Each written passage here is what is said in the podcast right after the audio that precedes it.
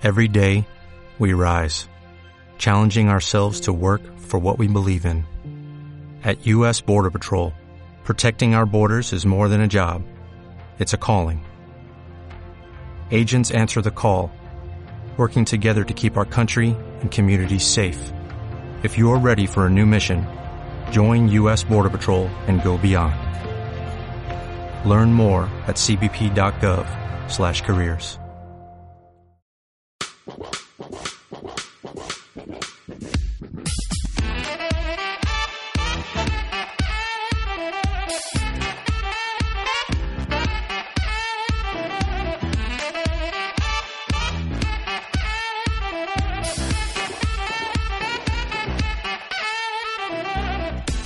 Bienvenidos al tercer episodio del podcast de Info de NBA.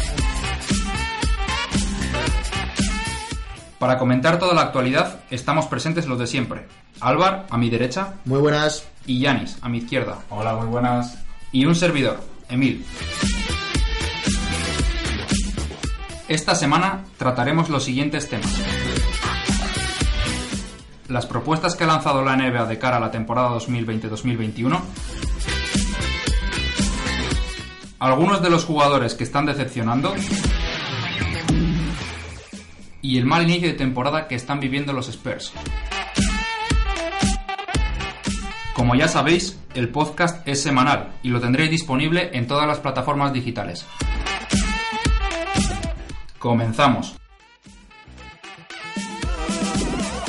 En esta primera parte de nuestro podcast vamos a hablar sobre los cambios que quiere introducir la NBA de cara a la temporada 2020-2021. Yanis, coméntanos cuál sería el primer cambio.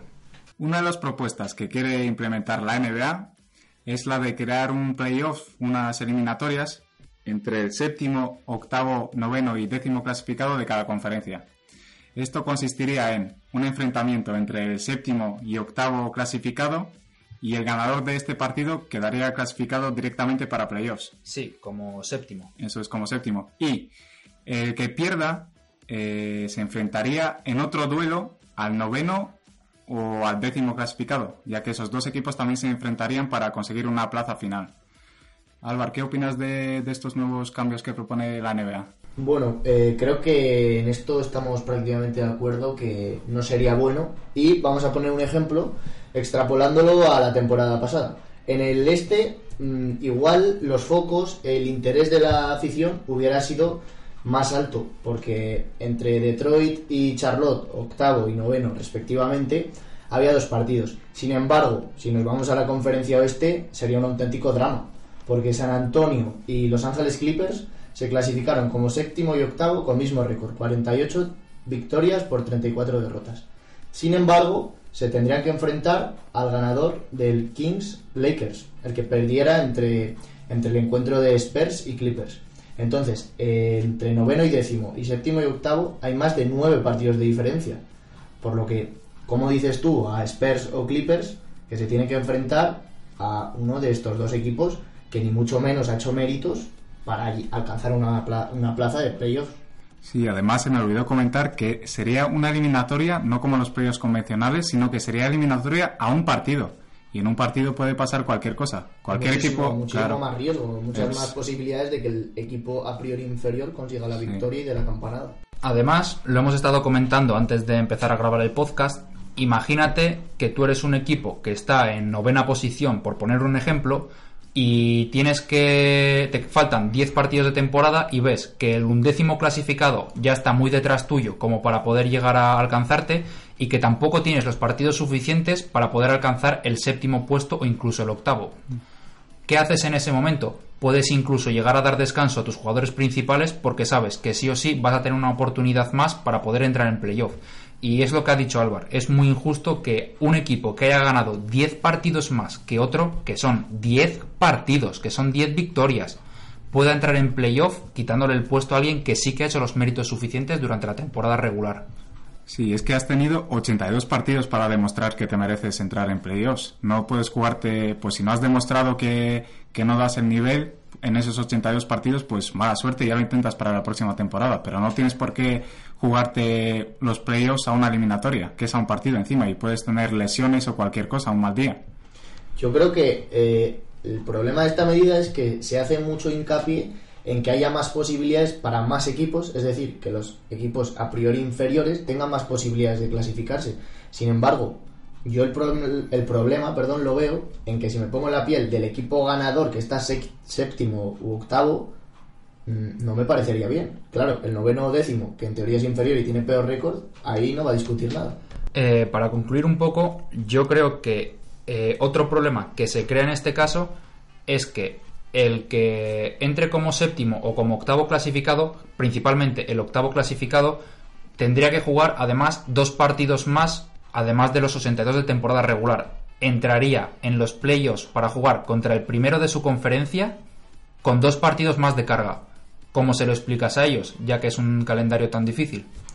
yo creo que lo que busca la NBA principalmente es generar más ingresos, ya que estas eliminatorias a un partido siempre han despertado bastante interés entre el público. Lo vemos con el March Madness entre las universidades, la Final Four en Europa o la Champions League si nos ponemos en el caso del fútbol. Y yo creo que la NBA lo que pretende con eso es vender más, ya que va a generar bastante, bastante interés estos duelos. Y una última cosa por acabar, eh, yo lo que sí que compraría, compraría perdón, es una eliminatoria entre el octavo y el noveno eh, para una última plaza de playoffs, ya que suelen tener récord bastante parecido el octavo y el noveno. Así que eso no me desagradaría mucho. La segunda norma que vamos a comentar que intenta proponer la NBA es la que sería de cara a las finales de conferencia, las cuales dejarían de ser finales de conferencia en sí, ya que lo que la NBA propone es que el equipo con mejor récord que haya llegado, independientemente de qué conferencia sea, juegue contra el equipo que peor récord tenga. Y el segundo y el tercero se enfrentarían en otra final que ya no sería de conferencia, sería como una semifinal al uso.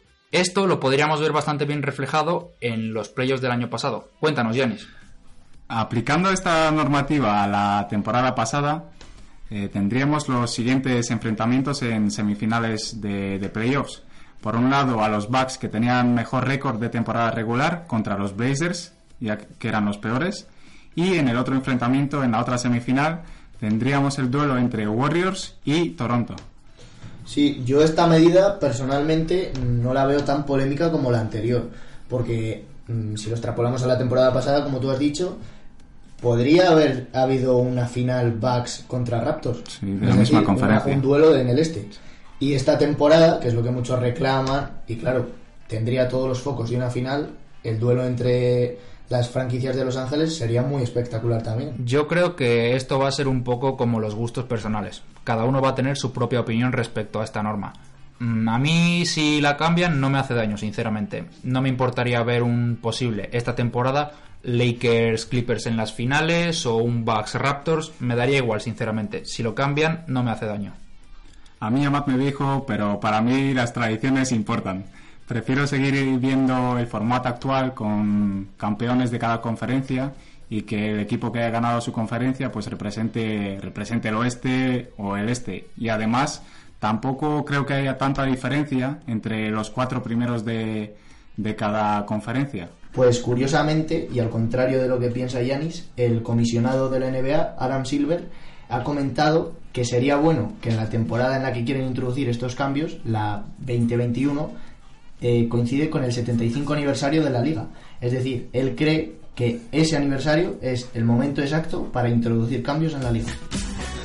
Y como última medida que se quiere introducir en la temporada 2020-2021 es la introducción de una copa a mitad de temporada. Quizá la medida más polémica. También polémica dependiendo de si eres un equipo puntero, en el caso de que podrías participar en esta copa, o si eres un equipo que puede quedar noveno décimo y te interesa más la primera norma que hemos comentado.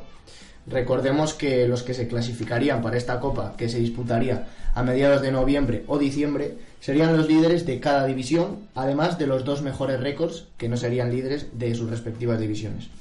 Si nos vamos a la actual temporada, en la que estamos en diciembre, es decir, mes en el que seguramente se disputaría esta copa, tendríamos los siguientes equipos clasificados. Boston, Milwaukee, Denver, Los Ángeles Lakers, Miami, Dallas y como dos mejores récords, que no serían líderes de sus respectivas conferencias, perdón, Toronto y Los Ángeles Clippers. Es decir, está claro que quedaría un torneo mm, bastante bonito de ver y muy espectacular para la televisión. En cuanto a equipos, desde luego. Es decir, se conseguiría, yo creo, lo que en principio pretenden, que es que aumenten las visualizaciones y que se hable más de la NBA. Cabe recordar simplemente para añadir que serían eh, eliminatorias a un único partido. Mm. Como hemos comentado antes, es algo que llama bastante la atención y que la NBA pues quiere ganar, ingresar más dinero. Y como has comentado Álvaro, has dicho que se va a disputar a mediados finales de noviembre, principios de diciembre. Sí, Son... se ronda la fecha de acción de gracias. Pero serían, llevaríamos un mes de competición, un mes y medio, dos. Yo creo que habrá equipos en los que en ese primer mes, pues no, no querrán quedar primeros de su división simplemente por el hecho de no jugar en esta copa y no tener que cansarse demasiado. Claro, aquí cada equipo tendría que valorar y en el momento en el que sepamos, porque no lo sabemos, qué ronda de draft se va a dar al equipo ganador de esa copa, porque aún no lo sabemos. Va a ser una ronda top 10, en cuyo caso te interesa ganar, va a ser una ronda del 25 hacia adelante, en el cual igual si eres un equipo ya puntero dices mm, no quiero sacar a los titulares, ¿cuál va a ser el premio? Es lo primero que deberíamos saber. Básicamente yo creo que no habría un ganador de copa como en España, digamos que es lo que intentan imitar, ganador de la Copa del Rey, que tiene algo de mérito. Claro. sería ganador de la ronda del Eso es también por la tradición que existe en Europa por la Copa del Rey que tú mencionas en este caso. Hay una tradición que es un título importante y en cambio en la NBA esa copa quizás no tiene esa, ese valor para los equipos. Sí, además al ser un torneo nuevo que propone la NBA, ahora mismo tiene cero atractivo para las franquicias. Igual pueden clasificarse y jugar con sus equipos de la G League para no, no cansar a sus estrellas. Y también hemos escuchado ya las primeras declaraciones de algunos jugadores que para nada están de acuerdo con, este, con esta nueva copa. Harden y PJ Tucker de los Rockets eh, estaban diciendo que si esto era la universidad o que si esto era un torneo de consolación o algo así. Claro, en ese tema yo quiero incidir porque creo que lo que intenta la NBA es quitar relevancia a que haya solo un torneo, que es el campeonato de la NBA, y digamos como en Europa dividir ambos premios pues puede que haya, alguien que haya ganado una copa y haya alguien que haya ganado una liga. Sin embargo yo creo que esto en la NBA y más con que premien con una ronda de draft mm, no quitaría relevancia al campeón de la NBA todos los focos serían en quién ha ganado la temporada regular y los playoffs. Sí aquí cabe mencionar que eh, con esta copa la implantación de esta copa supone un cambio en el calendario las franquicias pasarían de disputar de 82 partidos a 78, porque como hemos mencionado, hay una semana que se diferenciaría únicamente para jugar estos partidos de Copa, que sería, como ya hemos mencionado, finales de noviembre, principio de diciembre. En un principio a los equipos les puede parecer bien por la reducción de partidos, o más bien a las estrellas, sin embargo, eh, los equipos que vayan a jugar o a disputar esos partidos si llegas hasta la final, vas a seguir jugando más partidos que el resto. Mm, ¿Te recompensa realmente? Sí, además, como hemos comentado antes, el, premio, el incentivo que propone la NBA de la, de la primera ronda del draft, aún no sabemos si va a ser, qué pick va a ser, si entre el 10, los 10 primeros, 20, 30. Así que yo lo que sí que propondría es eh, dar otro incentivo. Por ejemplo, el ganador del torneo de la Copa esta nueva, que tuviese para la próxima temporada, por ejemplo, 2 millones o 3 más de presupuesto salarial y eso permitiría fichar, por ejemplo, a, algún buen agente libre. Eso sí que me parecería un buen incentivo para luchar por la Copa. Lo que es casi seguro es que la ronda de draft no va a ser entre los primeros puestos, porque darle a un equipo de ese calibre un incentivo de una ronda top 2, top 3, top 4, incluso top 10, sería demasiado. El riesgo de que sea demasiado. Sí.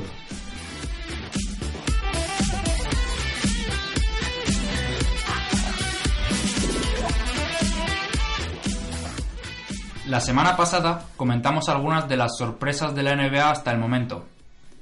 En esta ocasión lo que haremos será comentar algunas de las decepciones, qué jugadores pensamos que están rindiendo por debajo del nivel esperado. Tú, Álvar, ¿qué jugadores nos traes? Pues yo el primer jugador que he escogido es en Scanter, el turco que esta temporada ha llegado a Boston, que mm, está haciendo una temporada bastante lamentable, más que nada porque está jugando menos que nunca todas las temporadas que ha jugado, las 10 temporadas que ha estado en la NBA, ha superado los 20 minutos por, partido, perdón. Sin embargo, en esta está jugando prácticamente un cuarto de hora por encuentro. Incluso a día de hoy, el último encuentro de los Celtics eh, ha jugado 5 minutos. No cuenta prácticamente para Stevens y eso básicamente es por la pésima defensa que ha mostrado durante toda su carrera. Eh, además, en Instagram, donde podéis seguirnos, el otro día subimos un dato bastante trágico y es que si juega menos de 12 minutos, su equipo lleva un récord de 10-0, mientras que si juega más de 12 minutos, como el partido que jugó en Nueva York, que fue el mejor encuentro que ha disputado con la camiseta verde, eh, el récord es de 5-5 y sus, y sus números también han bajado en la mayoría de facetas. 5,8 puntos menos que la temporada pasada, casi un tapón menos que la temporada pasada y rebotea mucho menos, 2,5 rebotes menos. Si nos vamos también a los quintetos de los Celtics, podemos observar que hay hasta 7 quintetos que tienen mejor, mejor net rating que si está el turco en alguno de ellos. La verdad es que mucha gente dudó desde un inicio, desde que Canter fichó por los Celtics, de si iba a encajar en la filosofía verde. Yanis, ¿tú de qué jugador vas a hablarnos? Eh, pues sí, voy a hablar de un jugador que no está dando el nivel que, se esperaba de él cuando fichó por, por, los Jazz. Y se trata de Mike Conley. El base de Utah está promediando 13,9 puntos por partido, que es su anotación más baja en las de sus últimas siete temporadas. Eh, es verdad que está en un equipo pues más competitivo, no está en Memphis, pero eso no se excusa sobre, sobre el juego que desarrolla. Es verdad que nunca ha sido un jugador que, se acerque al 50% en tiros de campo o que promedie 40 y muchos por cientos. Esta temporada eh, Mike Conley está tirando un 36% en tiros de campo, que es bastante lamentable, y un 37% en tiros de 3, que es una marca que no está nada mal y por otro lado no está bajando demasiado sus intentos por partido. Está tirando 12,5 tiros por partido y en su etapa de Memphis tampoco es que tirase demasiado. Eh, se jugaba unos 14 o 15 intentos. Además, otra faceta en la que no está destacando Conley es en el apartado de asistencias. El base, quitando sus dos primeras temporadas en Memphis y la temporada 17-18 en la que solo jugó 12 partidos por debido a una lesión, Ahora mismo, durante esta temporada, está firmando 4,6 asistencias por partido, que es su peor marca, quitando esas temporadas que he mencionado. Y además, Mike Conley es el jugador sobre el que recae el, sistema ofensivo de, los Jazz, es el que organiza el juego.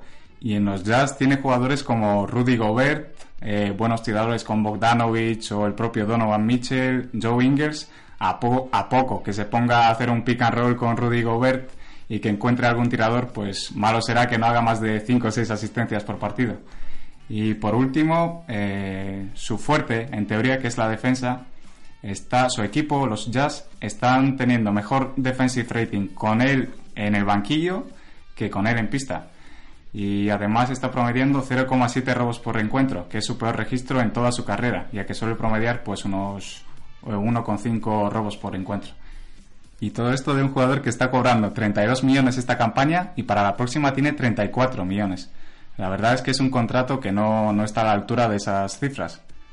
La verdad es que está siendo una campaña un poco decepcionante para tanto para Mike Conley como un poco para los Jazz, que actualmente a día de hoy se encuentran sextos en la conferencia oeste. Quizás esperábamos un poco más de ellos.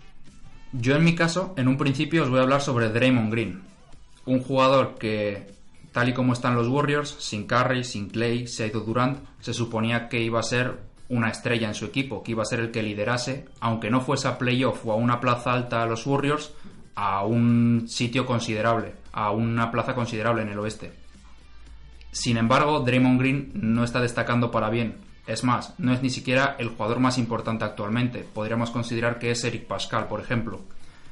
La única estadística que Draymond ha mejorado respecto a la temporada pasada son los puntos por partido, y ha sido muy ligeramente, de 7,4 puntos a 8,3, cuando esperamos del mínimo quizás 15, 16 puntos cuando no está nadie. El resto de estadísticas todas han bajado, en rebotes de 7,3 a 6,3, asistencias de 6,9 a 5,6. Ha bajado tanto en tiros de campo como en tiros de 3, que son porcentajes que ya de por sí él solía tener bajos. Lo que me llama a mí la atención revisando sus estadísticas es que las pérdidas las ha bajado curiosamente de 2,6 a 2,1, cuando podríamos esperar una temporada en la que Draymond tuviese mucho protagonismo y sin embargo sus pérdidas reflejan el hecho de que no lo tiene. Si realmente Draymond estuviera ejerciendo en el campo de líder, tendría por lo menos 3, 4 pérdidas porque es el que intentaría desarrollar el juego de los Warriors, pero tampoco lo está intentando. Es cierto que está jugando un poco menos por partido, ha bajado de 31 minutos a 27,6, pero esto se debe básicamente a que en los cuartos cuartos no suele jugar debido al hecho de que los Warriors ya van perdiendo de una cantidad de puntos bastante considerable. Además, se da la casualidad de que Draymond lo está haciendo en el año que se suponía que tendría que llegar su renovación, la cual obviamente ya sabemos que se dio por 4 años y 100 millones, pero que estaba programada para este verano. Gracias a Dios para él, lo ha firmado antes de tiempo, porque si con los números que está haciendo este año tuviera que firmar un contrato, mm, las cifras no serían esas. Quizás habría firmado un contrato por 15-20 millones, pero no mucho más. La verdad es que Draymond Green, teniendo en cuenta todas las bajas que ya están teniendo los Warriors, no está siendo una nota positiva para el equipo. Sí, siempre se ha hablado de que Draymond hace mejores a sus compañeros, pero nunca hemos escuchado que sus compañeros también le hacen mejor a él. Bueno, Álvar, ¿y cuál es tu segundo jugador elegido para las decepciones? Eh, mi segundo jugador es Lauri Markkanen. El finlandés de 22 años está haciendo una temporada con la que no está cumpliendo para nada las expectativas que se tenían de él a principio de temporada. Porque recordemos que tanto los fanáticos de los Bulls como aquellos que miraban qué jóvenes podían progresar más, decían que tanto Lavin como él podían ser dos jugadores que debutasen en el All-Star. Sin embargo, pese a que Zach Lavin está haciendo una mejor campaña que él, el finlandés está decepcionando. Es más, está logrando a día de hoy el tercer peor acierto en tiros de campo de la NBA con mínimo 10 intentos. Está promediando un 35,7% en tiros de campo, un dato brutal.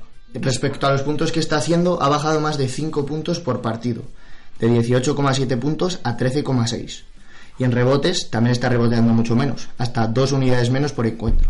Además, en la faceta que más tendría que explotar a priori, que es el triple, si nos atendemos a su equipo, es el peor triplista de la plantilla, mínimo un intento, con un 31,0% eh, desde más allá de la línea de 3.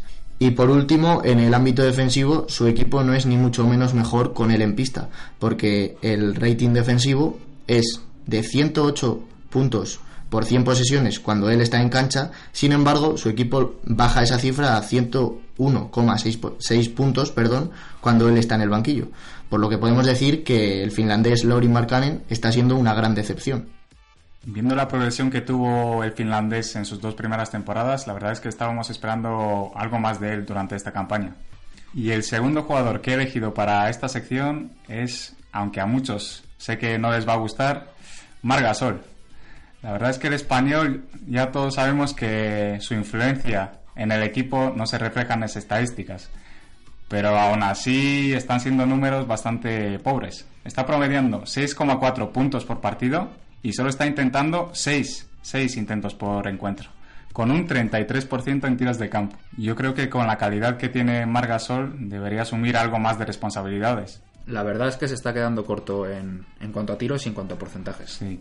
Y teniendo en cuenta que se han ido Kawhi Leonard, Danny Green y Serge Ibaka se ha perdido varios encuentros esta temporada. Seis, seis, tiros por partido, la verdad es que son poquísimos para un jugador de su talla. Por otro lado, eh, ya todos sabemos que, que, su labor defensiva es, vamos, es innegable su labor defensiva, pero cuando hay cambios y le toca emparejarse con un jugador bastante más hábil que él o con un base más pequeño y rápido, si le sacas de la zona es un jugador que sufre bastante. Y en cuanto a los rebotes, también quería comentar, es su segunda peor temporada en, en la NBA, ya que solo promedia 6,4 por partido.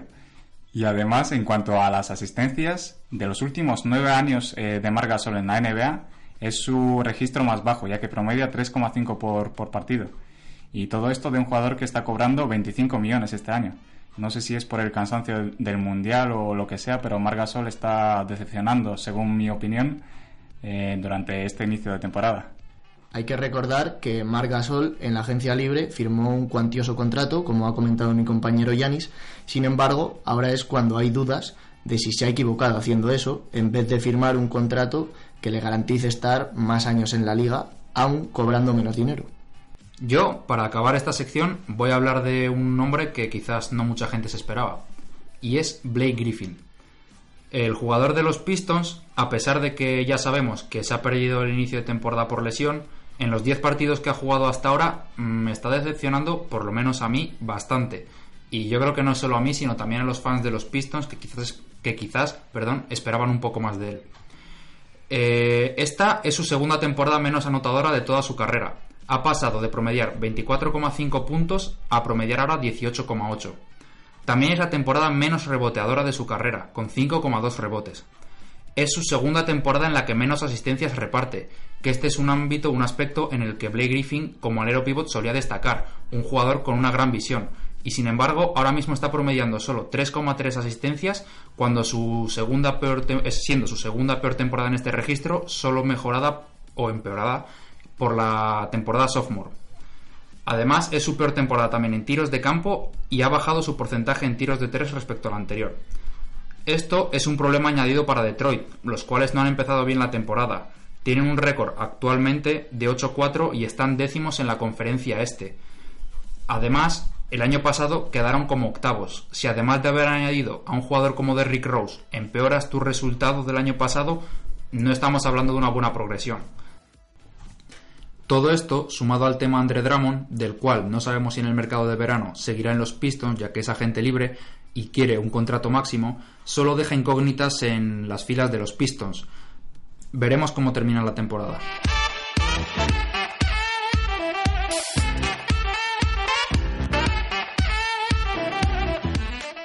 Por último, y para acabar el podcast, vamos a hablar sobre el más que mal inicio de temporada que han sufrido los Spurs de Greg Popovich, que actualmente se encuentran duodécimos en la conferencia oeste con un récord de 8-14.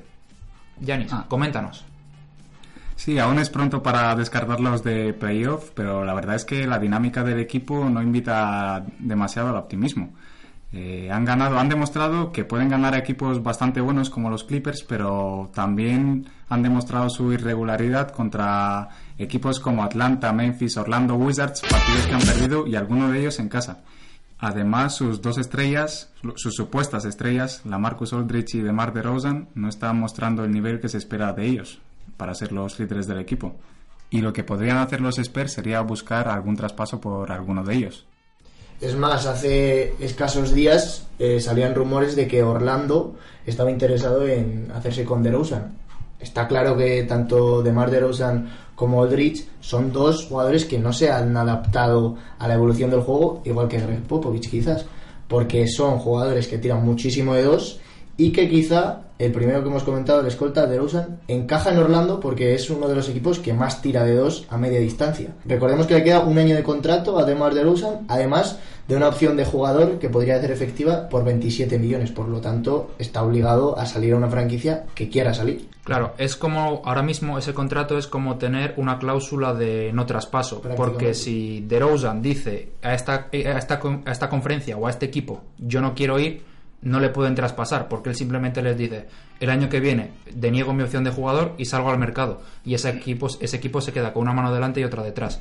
Además, eh, la vía que menciona Álvaro sobre Orlando es posible, ya que además salieron noticias de que DeRozan, si se da el caso de que hay un traspaso que se le involucra, querría ir a algún equipo de la conferencia este, en la que recordamos ya pasó casi toda su carrera en los Raptors.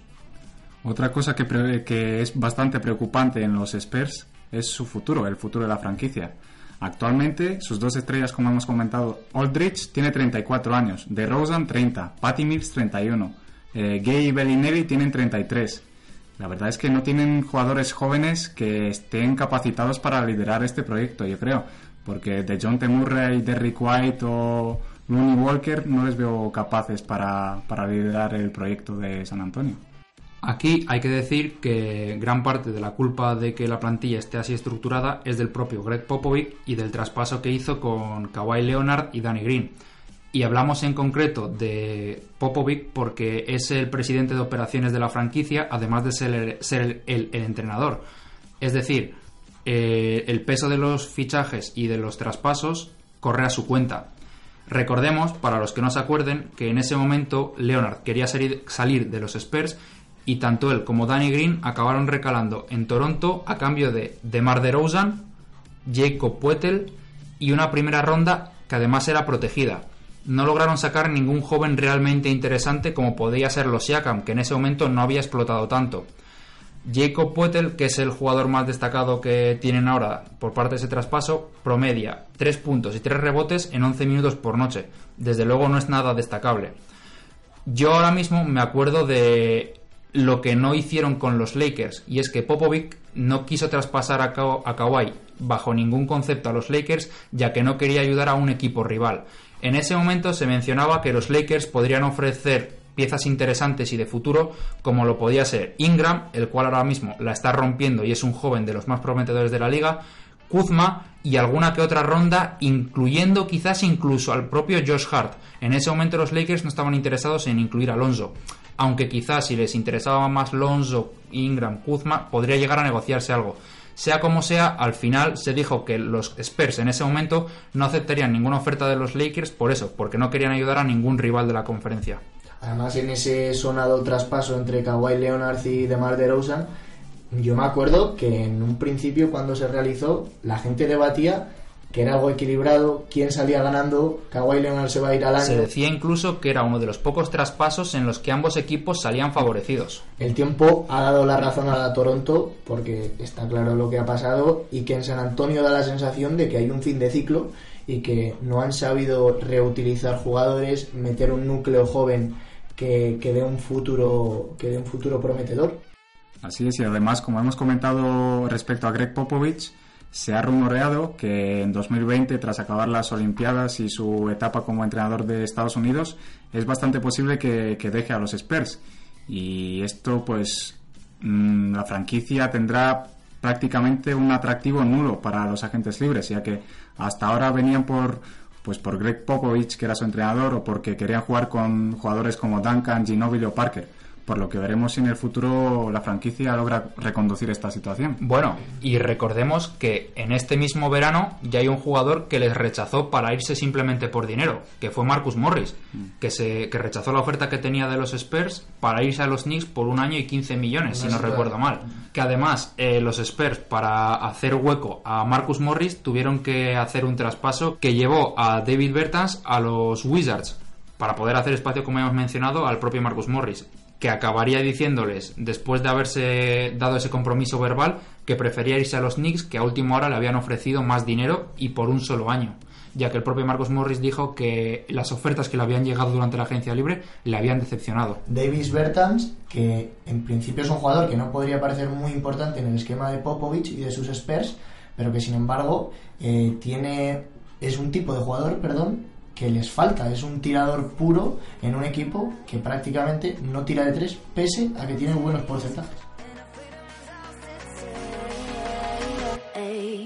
Sobre todos estos temas que hemos expresado nuestra opinión, también podéis dejarnos la vuestra, ya sea tanto en las historias de Instagram eh, por MD, en nuestro propio Twitter o en el comentario de YouTube si queréis. Esto ha sido todo por nuestra parte y esperemos que hayáis disfrutado. Hasta luego. Hasta la próxima semana. Chao, chao.